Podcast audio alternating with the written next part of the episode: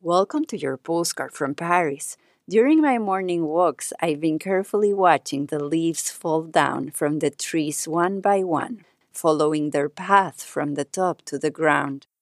Each autumn is similar but never identical.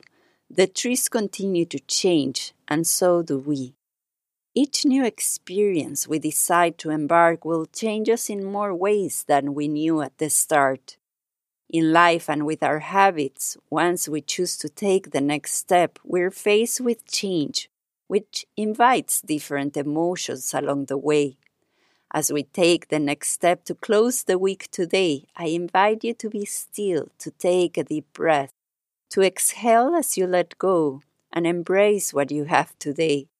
Today is a new day to start all over again.